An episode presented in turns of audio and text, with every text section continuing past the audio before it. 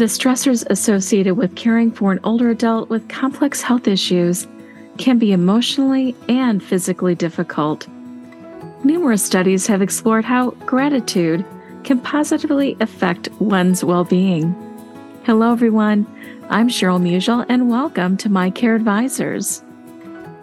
In this episode, Living with Gratitude The Important Role of Family Caregivers, we are joined by Certified Senior Advisor Sean Barnes. Well, welcome, Sean. I'm so grateful to have you here today to speak with our listeners. Thank you, Cheryl. It's my pleasure. I'm very pleased to have been asked to join you today. Well, let's start right into it. So, Sean, can you explain who are caregivers? Well, the short answer, Cheryl, is that you and I, most of us, at some point in our lives, become or already are caregivers. We are daughters and wives, husbands and sons, sisters and brothers, grandchildren, nieces, nephews, life partners, neighbors, and friends. And if you'll take a seat, I'll give you the long answer as well. Caregiving takes many forms. Now, many of us are already helping someone who is disabled or aging or infirmed. And we do this every day. We know we're helping, but we we don't think of ourselves as caregivers. We're glad to do the things that we do, and we feel rewarded by it. But uh, over time, if it's a daily or weekly sort of grind, we can become exhausted and stressed. Even though in small doses, these jobs are manageable, having to juggle competing caregiving duties along with the demands of our life, our work life, our family life. This can be quite the challenge. And as we continue in this role, balancing work and family and personal life and trying to handle caregiving roles, we may see our stamina wane and then we may experience guilt and depression over those things we can't do. Mm, thank you, Sean, for sharing that. You're so right. You know, just so many things can impact caregiving. I was wondering some of the statistics that exist about caregivers. Well, Cheryl, there are many uh, statistics for beginners. The CDC, or Center for Disease Control, in 2009 did a study using its behavioral risk factor surveillance system. And it found at that time in 2009 that approximately 25%, one quarter of US adults 18 and over, had reported providing care or assistance to a person with a long term illness or disability in the previous 30 days. Now, at that time, about 44 million Americans provided about 37 billion hours of unpaid, so called informal care each year. Now, in 2020, the National Alliance for Caregiving, or the NAC, along with the AARP, cited a study in which almost 53 million Americans were counted as providing unpaid care to a family member. Oh, Sean, thank you so much for sharing those statistics. And I was really wondering what are the factors that influence caregiving? As in every situation with individuals, it would vary. But in general, we see that the unpaid or informal family caregiver is typically a woman, 75% of the time, in fact. And that woman is on average a 46 year old who works outside the home and spends 20 hours or more weekly providing care for her mother. She is likely married or living with a life partner, uh, like the majority of caregivers who are between 35 and 64. And actually, most caregivers work. Uh, even among caregivers aged 50 to 64 years old, 60% are estimated to be working part or full time. Um, how does that impact them? Well, it depends on how many plates they're juggling, doesn't it? Informal or unpaid caregiving, which is what informal means, uh, unpaid, has been associated with elevated levels of depression, and anxiety, higher use of psychoactive medications, worse self reported physical health, compromised immune function, and increased risk of early death. Over half, 53% of caregivers indicate that a decline in their own health compromises their ability to provide care for someone else. And in 2009, in the CDC study, more than one in four caregivers reported a moderate to high degree of financial hardship as a result of caregiving. Thank you, Sean. There are so many implications, including financial ones, when it comes to unpaid caregiving. And as we think through the roles of the caregiver, how do caregivers support the caregiving needs of their family members or those older adults they're caring for? That's a great question, Cheryl. You know, the informal or unpaid care that's provided is 75% of the care provided in the US. So, in other words, 75% of the caregivers are in effect creating their own role or letting it create them. The value of that activity, those hours, is $450 billion as of 2009. Now, mind you, that in 2009, the cost of an in home caregiver was about $12 an hour. Now, in 2022, it's about $25 an hour with a four hour minimum. So the $450 billion that was replaced by informal caregivers in 2009 would now be worth around $900 billion. Now, the 65 and age over group is going to reach the demographic of 71 million souls in 2030. And what's interesting is that in 2009, when this study was done, uh, there were believed to be seven persons, seven potential caregivers per care recipient in the US. In 2030, when the, the population has nearly doubled of seniors age 65 and over, there will be only four potential caregivers per recipient. So naturally, we're going to have to offset the lack of caregivers with paid or formal caregivers. But to answer your question, the roles that caregivers manage are wide and varied. It may be that you buy groceries for your loved one. It may be that you then cook for them. You may clean their house, do their laundry. You may help your family member get dressed. That may involve helping them reach their shoes to tie them or button a shirt. Or it may be picking clothes out for your loved one who no longer has the capacity for judgment it could be helping with transferring someone in and out of bed. Um, and it could be that you would then help them with their medications. Even today, caregivers are being asked to handle very complex medical tasks like the giving of injections, feeding tubes, IV medications, catheters. Uh, these are some of the things that face you potentially as a caregiver. You also, as a caregiver, need to assume the role of advocate, meaning that you need to not only schedule and, drive and attend the medical appointments of your loved one, you also need to act in their best interest, particularly if they cannot do so for themselves. Now, the other thing we've mentioned already is that so many of us as caregivers work. And that also, that role will be impacted by your role as a caregiver, meaning that it won't be unusual at some point for you to put work aside and handle an emergency with your loved one, no matter the pressure at work.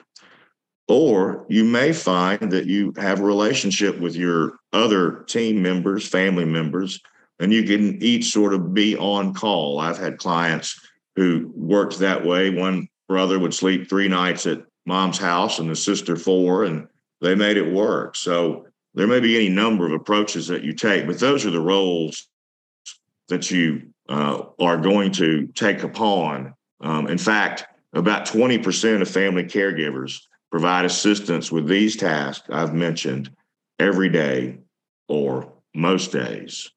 And this doesn't even begin to touch one of the great areas of need for the care recipient that you, as the care provider or caregiver, will need to accommodate, which is emotional support. Think about it as if you were the person who no longer had the ability to do this or that for yourself. Um, depression sets in, and you need to be able to care for that person's depression as well as your own. Wow, Sean, I am just blown away by how comprehensive the caregiver role really can be. So I was just wondering, you know, some of the factors, if we can go back to that, that really impact caregiving roles and those demands, especially when caring for an older adult. Well, Cheryl, it, it's interesting to me to note that study after studies, study after study, excuse me, suggest that there are really five factors that influence our caregiving ability and our ability to cope. And number one, and, and it should be number one, is our, our own approach to life, the caregiver's approach to life. How do you view the world and your place in it and the place of your care recipient? It has much, much, much to do also with the patient's illness experience. For example, a large percentage of caregivers are like me and spend eight or less hours a week with their loved one. I manage my mother's finances and we watch baseball together. Uh, but there are others who may be also old themselves. In fact, the average age of the caregiver for persons age 65 and over is 63. Now, you may have a 63 year old person caring for their 65 year old spouse or life partner, and that person develops dementia. Now, are they working 20 hours a week, eight hours a week? No, they're working 82 hours a week on average, two full time jobs. The patient's illness experience will greatly impact your experience as a caregiver. Someone who has a stroke and mobility issues will be an easier person in the long run and in the aggregate uh, to care for in terms of time that you need to be involved. Uh, now, what's also important to caregiving is the patient's recognition of your contribution as their caregiver to their well being. And that impacts and is, of course, reflected in the quality of the relationship between the two of you. And Lastly, we need to make sure that we are shoring up you as the caregiver, your sense of security. Now, caregiving is also most impacted by two other arenas. One I've mentioned uh, is the type of illness. And, you know, caring for someone with cognitive dysfunction is truly a 24 7 job. The other difficult job that folks overlook or don't credit themselves with are those who are the long distance caregiver. This is generally defined as someone living an hour or more away. And this can be difficult, not just logistically, as you have found, but emotionally, because there is a sense of guilt that sets in on the part of the caregiver who is remote who feels that they could be doing more. But in fact, the caregiver's role as a remote person is simply this it is gathering information on resources, coordinating those services, and then putting together a team that is local who can handle the day to day needs of the care recipient.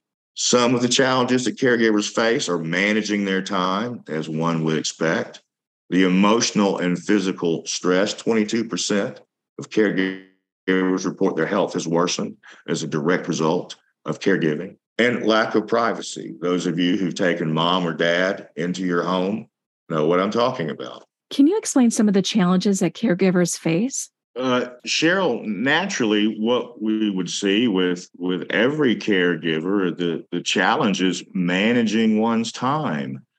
So caregivers generally say they have less time for themselves and their family, other family members, or they have complications around balancing work schedules with caregiving needs. The 22% of caregivers report that their health has worsened as a result of caregiving.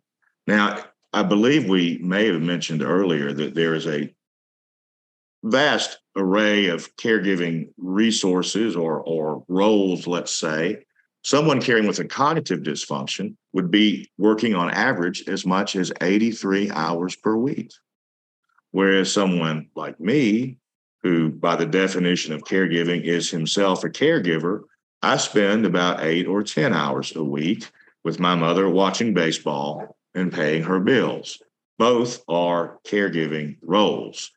Now, those of you who are caregivers who have taken mom or dad or brother or sister into your home know that this is akin to an invasion of privacy. And that takes an emotional toll on you, and it does on the care recipient as well. But here are the real challenges. The, the meat of the matter is this most family caregivers are unpaid and they can start to feel financial strain early in the process. Um, not only is it the financial strain, that financial strain, that stress is compounded by a lack of sleep. This can be the beginning of the end for the aging caregiver. And many caregivers are plagued, tormented really, by their inability to ask for help and such. They become isolated and depressed. Let me give you a tip. If someone asks you, How can we help you? What can we do for you? Do not in the future tell them, we're fine. Thank you so much for asking. Just knowing that you care is enough. Next time, have a note in your pocket or on your phone or in your in your mind. And that note is a daily or weekly running list of tasks. And when someone asks you what they can do to help, instead of saying, We're fine, thank you, say, Well, as a matter of fact, I need to pick up some prescriptions. Would you mind either A, sitting with my loved one while I do so, or B, picking them up for me? And that could be true for prescriptions, a library book, the cleaners, or any number of errands or tasks that on their own are insignificant. But when you're caring for someone who requires your attention 24 7, are overwhelming and don't usually get done. Well, Sean, thank you so much for sharing those facts. I am just thinking about how grateful I am overall for all the caregivers. As am I, Cheryl. It's amazing the the contribution that people are making in the lives of others. And I think in that way we can view caregiving as a fulfilling and a meaningful journey. And we can prepare for this journey, such as some of you today may begin to do as a result of our talk, is realize those, I call them God moments. You, you may wish to call them something else, but when you're helping someone, you get a sense of fulfillment. That is what each of us on earth needs is validation in the sense of providing something to others, fulfillment. It establishes for many people extended social networks of the team that they've gathered to help their loved one. Or if they do what we would like for them to do, which is find caregiver support groups uh, in which they can realize that indeed they are not alone. And in fact, someone else may have it harder. Um, and so we want to feel needed. We want to feel useful. So does, by the way, our care recipient. And so we need to involve them in their own life in their own care decisions and in their own treatment plan that we set out for them and with them with the help of their medical professionals.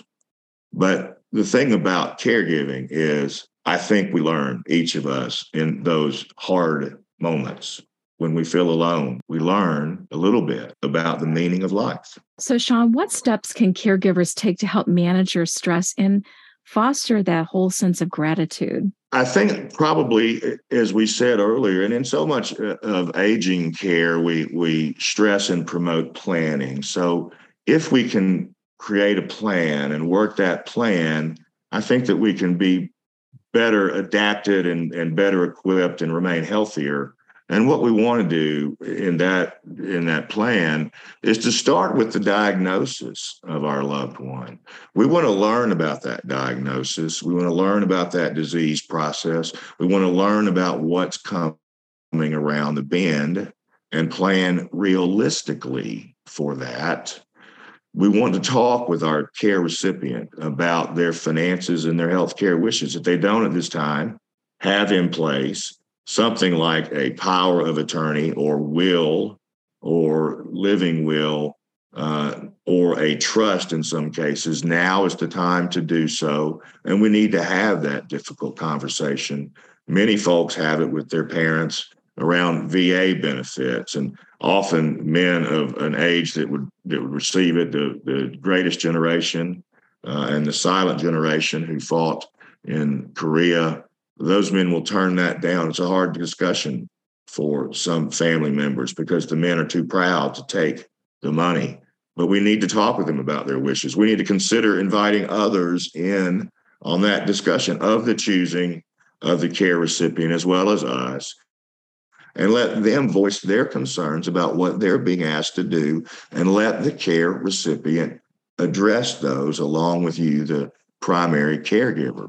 And we need to begin to find resources like Meals on Wheels or adult daycare programs. Not every community has either of these, but many do. And the way to find out if yours does is to find out about the Area Agency on Aging.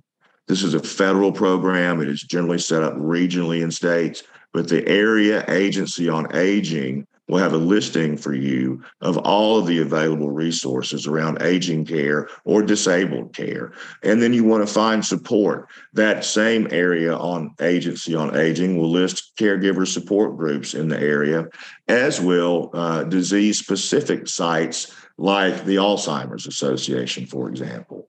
And I would encourage you, again, if you're not getting support from, from someone else, emotional support, a caregiver support group is really uh, life affirming and life changing. So I hope you'll do that for yourself. So thank you, Sean, for sharing those important tips. I was wondering about other ways that one can practice gratitude and improve caregiver health. Well, Cheryl, I looked into this uh, not long ago and I found an interesting uh, uh proposition, I'll say, a paper by a licensed clinical social worker who is named Carol Ward.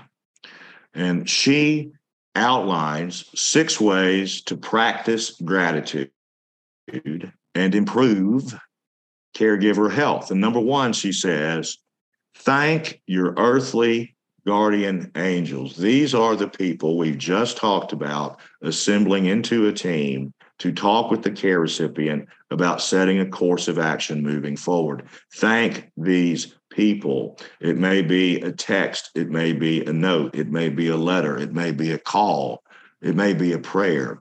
But whatever you do, thank them, encourage them to continue working with you. You need them, and it will give you great joy to express gratitude to them. And then try and spread that positivity through that gratitude to everyone you encounter. It's amazing what a little thing can do, like a smile.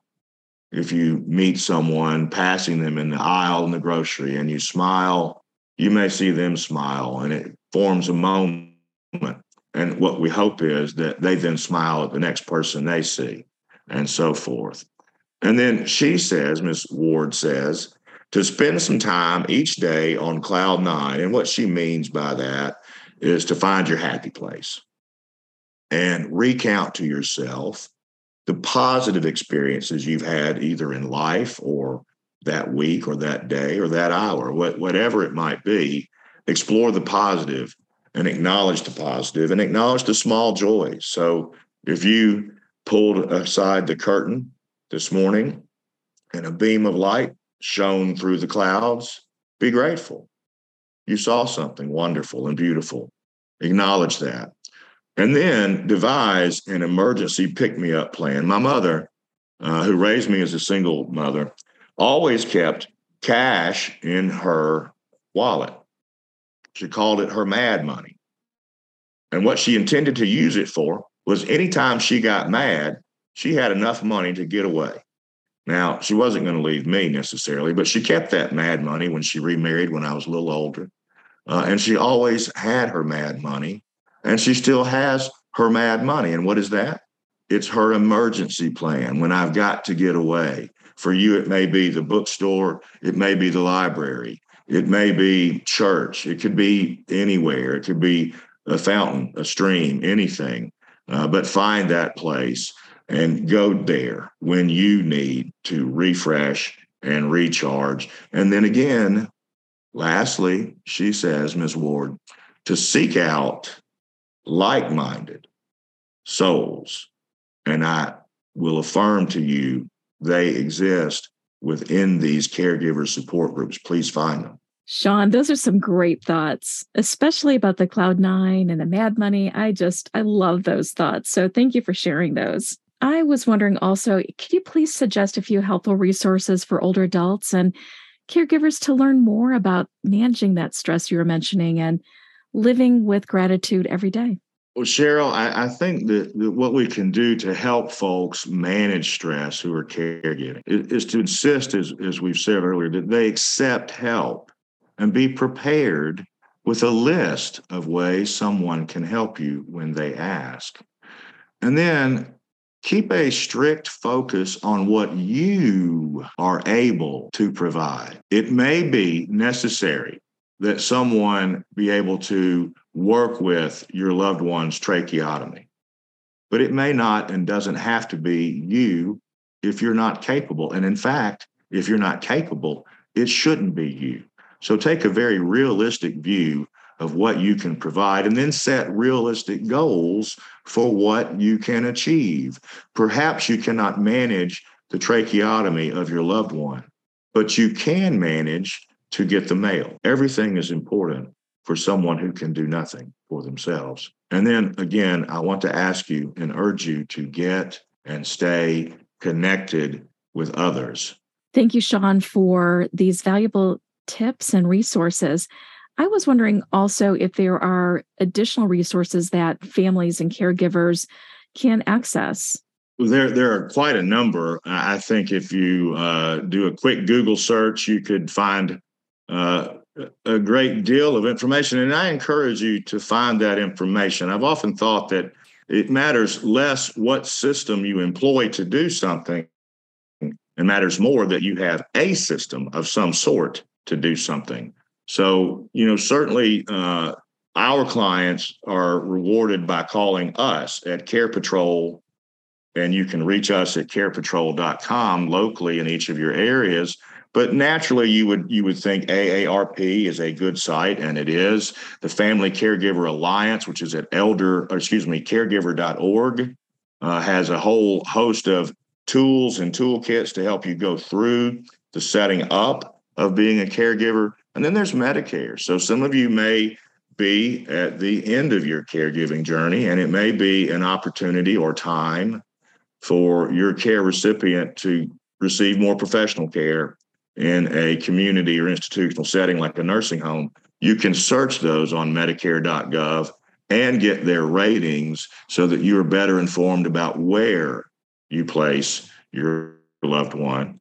Um, and then there's the Johns Hopkins family caregiver toolbox. And I would just encourage you to Google that Johns Hopkins family caregiver toolbox, which is another resource to help you put together a plan and realistic goals and execute that. Um, so there are many other, you know, resources that that are unnamed here and and that I, that we may not even yet know about. But I know for a fact that if you reach out to Care Patrol in any city, you can get the answer you want. Well, thank you, Sean, for joining us today and sharing the important roles of caregivers and also living with gratitude each day. Well, it's been my pleasure, Cheryl. And I'll share one little personal aside uh, that I thought about some weeks ago when you mentioned this topic. Um, I care for my mother, and I, of course, love her. And but we are not close, and we have never been close. And many of my clients find that they are now providing intimate care for persons who they don't feel intimate with. This is not unusual. Please don't have guilt about it. The thing that helped me make peace with this was thinking about the Tibetan book of living and dying, a 1992 book by Sogyal Rinpoche, who details the Tibetan uh, approach to death, in which there are four parts, the last part of which, upon seeing the brilliant, bright, radiant light that envelops us all, we run from it. And in, in the fourth stage of death, we immediately began seeking and ultimately obtain our new parents. That to me is freeing because it says that I am in the situation I'm in of my own choosing. Therefore, the person I'm caring for was predetermined. And I can care for them knowing that it is part of my journey and not that it is an obstruction in my path. Oh, thank you, Sean. Those are some just beautiful thoughts. And I just wanted to say thank you again for joining us today. And we'll look forward to chatting with you soon. I hope so. Thank you so much. Oh, thank you, Sean, for joining us today and sharing this important information about living with gratitude. Listeners, to view resources, show notes, and access more My Care Advisors episodes, visit mycareadvisors.com. You can also subscribe and listen to our podcast on your favorite app. I leave you with this thought begin your day with an attitude for gratitude. Choose to be inspired to live the best life every day. Thank you for listening. We are grateful to be your guide.